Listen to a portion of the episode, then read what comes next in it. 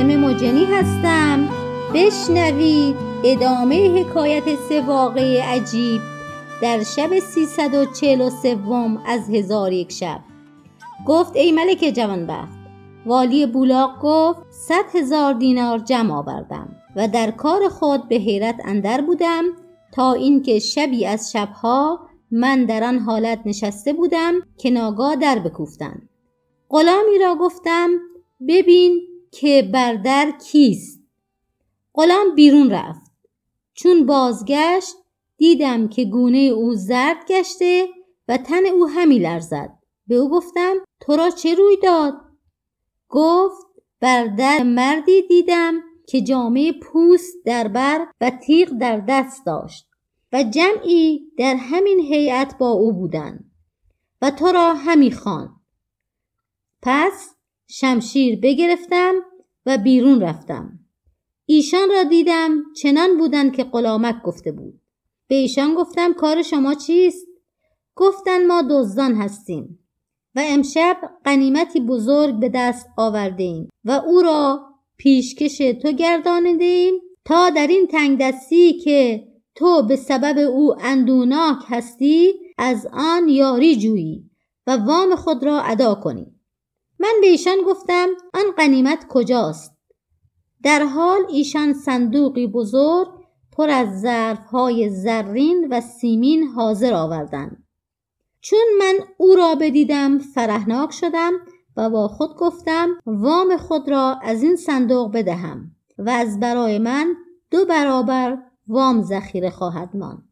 پس من صندوق گرفته به خانه درآوردم و با خود گفتم نه از جوانمردی است که ایشان را توهی دست روانه کنم. پس آن صد هزار دینار نقد را که جمع آورده بودم به ایشان بدادم و شکر احسان ایشان به جا آوردم.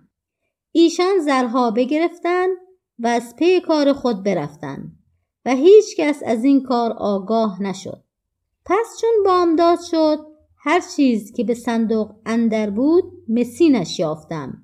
که زر اندود کرده بودند و همه آنها برابر پانصد درم نبود.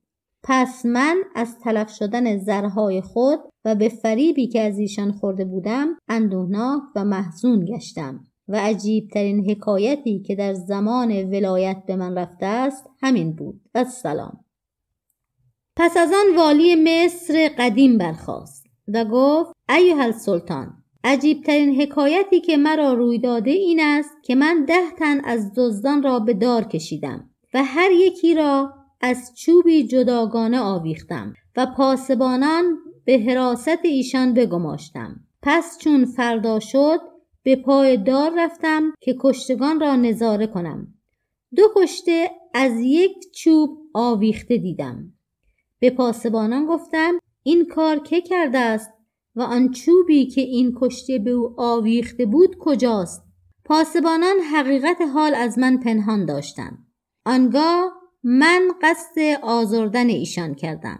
گفتن ایوه الامیر بدان که ما دوش خفته بودیم چون بیدار شدیم دیدیم که یکی از دار آویختگان گریخته و چوب دار را برده است.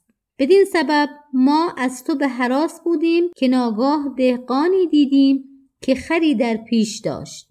ما او را گرفته بکشتیم و به جای گریخته از همین چوبش بیاویختیم. ای پادشاه مرا سخن پاسبانان عجب آمد. پیشان گفتم دهقان چه چیز همراه داشت؟ گفتن خرجینی در پشت خر داشت. پرسیدم که به خرجین اندر چه بود؟ پاسبانان گفتند نمی‌دانیم. گفتم خرجین در نزد من حاضر آوردن. چون خرجین بگوشودم مردی کشته در خرجین دیدم. با خود گفتم سبحان الله سبب کشته شدن این دهقان نبوده است مگر ستمی که به این مظلوم کرده. حکایت ایار و اقرار او. و از جمله حکایت ها این است که مردی از صرافان بدره زر سرخ با خود داشت و از دزدان همی گذشت. یکی از ایاران گفت که من توانم این بدره از این مرد بدزدم. یاران گفتند چگونه خواهی دزدید؟ آن ایار گفت نظاره کنید تا چگونه خواهمش دزدید. پس آن ایار از پی صراف روان شد تا اینکه صراف به منزل خیش رفت و بدره را بر تاخچه گذاشته خود به آبخانه رفت. و از کنیزک ابریق خواست. کنیزک ابریق پر از آب کرده از پی او برفت و در خانه را باز گذاشت. فلفل آن مرد ایار به خانه در آمده و بدره بگرفت و به نزد یاران برد و ایشان را از ماجرا آگاه کرد. چون قصه به دینجا رسید بامداد شد و شهرزاد لب از داستان فرو بست